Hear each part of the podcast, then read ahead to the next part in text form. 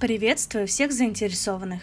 Сегодня мы начнем говорить о первой царской династии, правившей Русью семь с половиной веков, а конкретно о родоначальнике Рюриковичей, новгородском князе IX века, Рюрике – Различные источники создают совершенно разное впечатление об этом князе.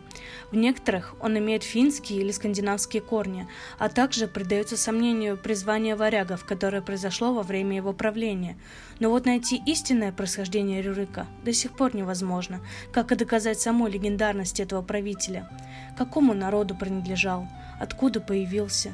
По сути, чтобы докопаться до правды, необходимо изучить огромное количество документов и летописей. Но сегодня мы попробуем взглянуть на Рюрика как на простого человека. Сделать это будет непросто, так как сведения о Рюрике в большинстве своем содержатся в повести временных лет, которая не описывает его внешность и личную жизнь. И имеющиеся о нем сведения не позволяют судить однозначно о его национальности, тем более о внешности. Не сохранилось ни одного прижизненного изображения, не существует ни одного описания, как он выглядел. Однако можно попробовать судить об облике Рюрика на основании того, как выглядел его внук, князь Святослав. Святослав был первым правителем Руси, описание которого дошло до нас. Его оставил византийский историк Лев Диакон. Святослав был одет в такую же простую рубаху, что и его воины. Единственное отличие заключалось в чистоте и опрятности его одежды. Святослав не носил бороды, но оставлял длинные усы. Большая часть головы у него была выбрита. Лишь с макушки свисала длинная прядь волос, признак знатности рода.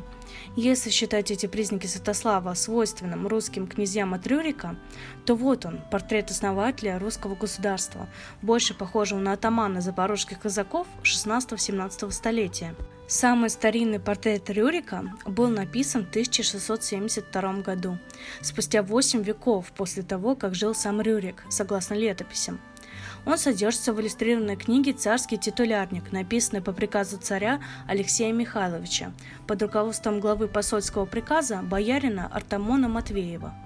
Безвестные художники титулярника руководствовались собственными фантазиями и модами своего времени, причем в основном польскими, которым благоволил сам царь.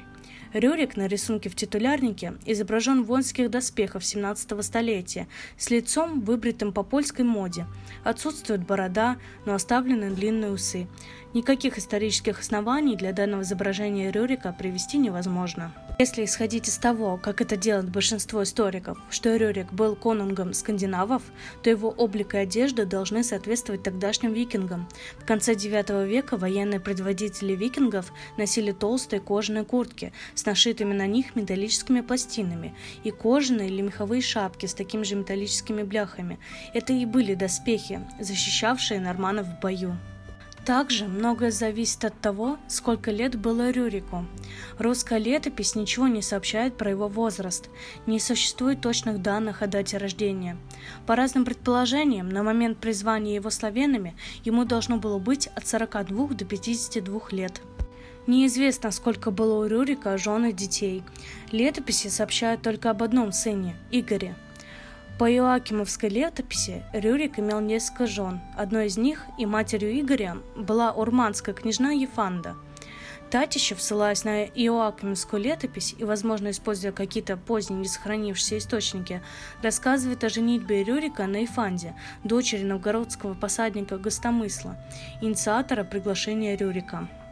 Кроме Игоря, у Рюрика, возможно, были и другие дети, поскольку в русско-византийском договоре 944 года упомянуты племянники Игоря, Игорь и Акун. Есть версия, что Игорь-младший был от сына Рюрика, а Акун – от дочери. Правил он 17 лет, оставив после себя сына Игоря и в качестве регента при нем Олега Вещева – Сегодня мы с вами составили приблизительный портрет родоначальника Первой царской династии, а также немного узнали о его семье и личной жизни. В следующем выпуске мы с вами поговорим о его сыне, Олеге Вещем. Проводите время с пользой. Встретимся через неделю.